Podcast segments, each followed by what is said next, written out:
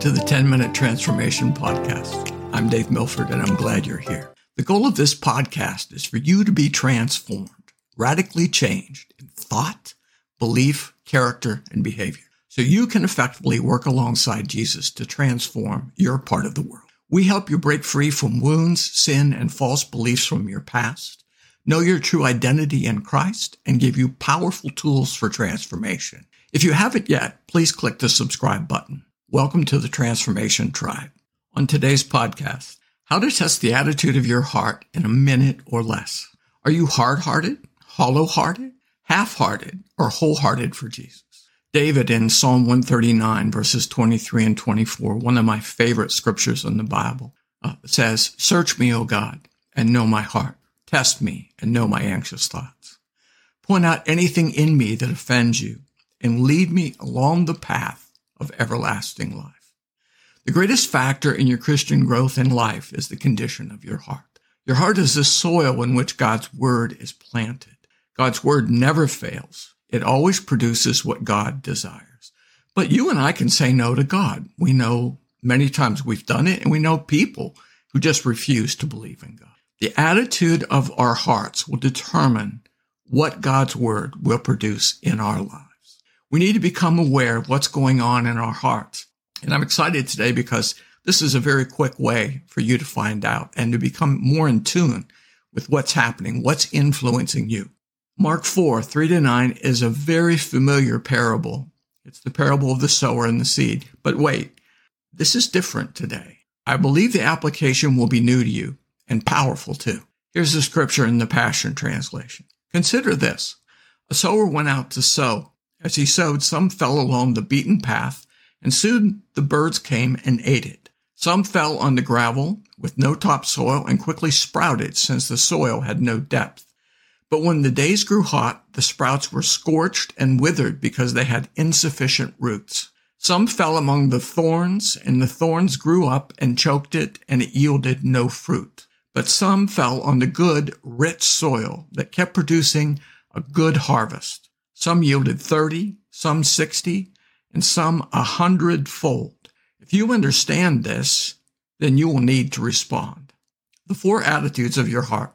Brian Simmons, former New Tribes missionary and the translator of the Passion Translation, in a footnote brings clarity to the scripture like I've never seen before. He creates a mental picture that we can remember and something that we can use in our daily lives. Here's what he says. The four kinds of soils speak of four kinds of hearts hard hearts, hollow hearts, half hearts, and whole hearts. With the first soil, we see the activity of Satan, the second, that of the flesh, and the third, that of the world. Bearing fruit is never a problem with what is sown, but with the soil it falls upon. The condition of our hearts indicates what's influencing us. First, a hard heart. The influence here is satanic. Our thoughts, our actions, or being subject to evil can harden us. It can make us less responsive to God and to love. And of course, in turn, it makes us less responsive to people. Second, hollow hearts. The influence here is the desires of the flesh, pursuing things that won't last, won't matter in heaven, but things we really want to do right now. Hollow, empty things. Think impulses, addictions, self indulgence. Third, half hearts. The influence here is the world. Distractions, even good things that are pulling you away from God's best. For example, sports or hobbies that take all of your time and energy. That's what this is talking about. And fourth, whole hearts. Here, the influence of God, Jesus, and the Holy Spirit is great in our lives. But we see that there are degrees of wholeheartedness the return on wholeheartedness can be 30 fold, 60 fold, 100 fold. This graphic description of the condition of your heart makes it easy to assess what's going on in your heart each day. You need to guard your heart. Proverbs 4:23 in NIV says, "Above all else, guard your heart, for everything you do flows from it." I explain how to do that in my recent podcast. Are toxic thoughts killing you? Set a guard over your heart. I'll put a link in the podcast description so that you can see that. Settle this. First, let's declare it as a promise and commitment to God and to ourselves. Today, I choose to live wholeheartedly for you, Father. I will not let my heart be hard, offended, angry, cold, or indifferent. I will not pursue empty, hollow things my flesh desires, the things that simply don't matter in eternity. Today, I won't be distracted by the shiny things of the world or allow concern and worry to pull me away from you. I will not be double minded. Fill me with your presence and your love. My heart is wholly yours. Second, now, practically, how are you going to do that? What specific thing will you do to keep yourself wholeheartedly focused and enjoying God today? John Maxwell, the famous uh, life coach, says, You'll never change your life until you change something you do daily. The secret of your success is found in your daily routine. Spiritual progress is made when we set goals.